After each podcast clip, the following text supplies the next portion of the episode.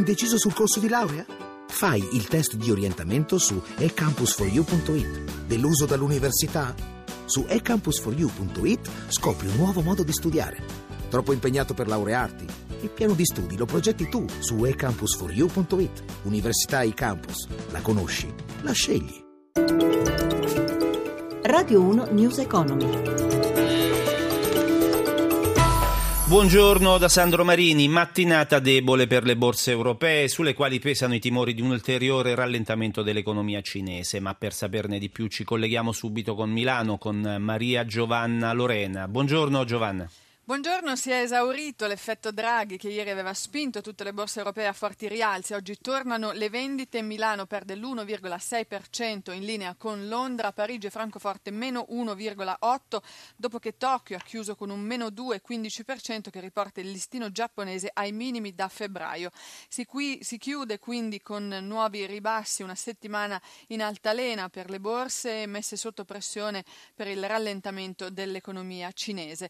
Lo spread spread tra BTP e Bund si attesta a 121 punti base e scende all'1,90% il rendimento del decennale italiano.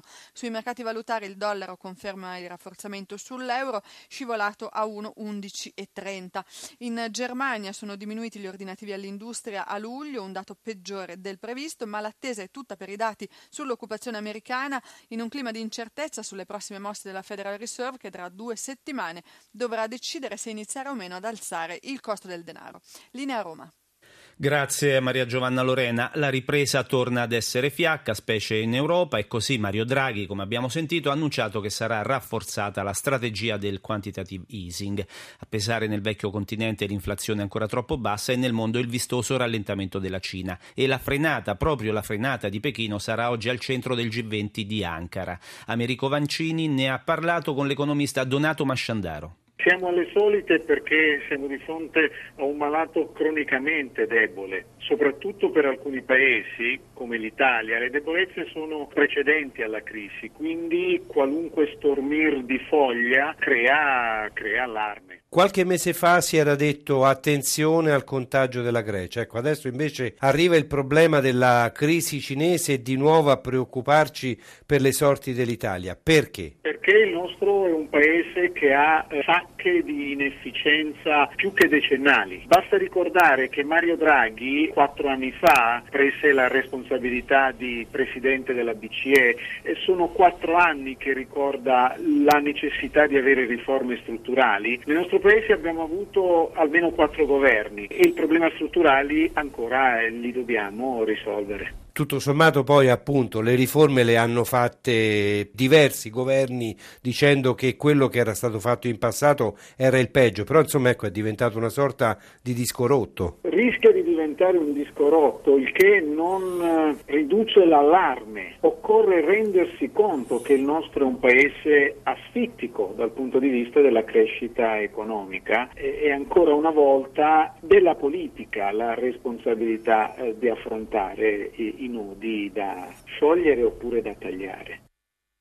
Sette anni di crisi devastante per l'economia hanno determinato pesanti squilibri nel nostro paese e tagli dei consumi delle famiglie italiane, ma qualche segnale di leggero miglioramento comincia a vedersi, almeno questo è quanto emerge dal rapporto COP 2015. Sentiamo il servizio da Milano di Vera Paggi. 47 miliardi di minori risparmi, 75 di minori consumi. Tanto è costata al netto della perdita di posti di lavoro la crisi economica dal 2007 ad oggi.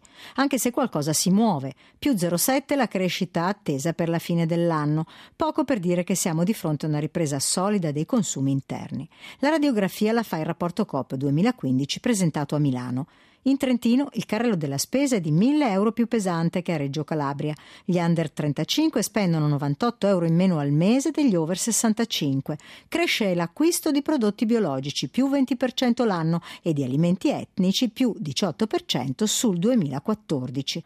La strada dei consumi però è ancora in salita, servono misure per consolidarla, dice Stefano Bassi, presidente dell'Associazione Nazionale delle Cooperative di Consumo di Coop. Chiediamo che si sviluppi con coerenza coerenza ai provvedimenti per evitare che ci sia l'incremento dell'IVA nelle clausole di salvaguardia, una legge antispreco perché il tema dello spreco dei prodotti alimentari è uno dei punti cruciali. Così le domande alla politica, ma poi siccome sulla spesa siamo infedeli e andiamo al supermercato una volta su tre, la sfida per la grande distribuzione sarà la rete.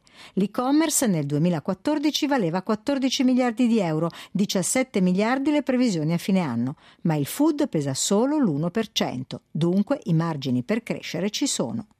E un nuovo allarme è stato lanciato questa mattina dalla Confindustria. L'economia mondiale rischia di finire in una stagnazione secolare per gli effetti dei cambiamenti demografici e per la forte contrazione degli investimenti. Secondo Confindustria aumentano poi i rischi a ribasso derivanti da un rallentamento più brusco della Cina e degli altri maggiori paesi emergenti.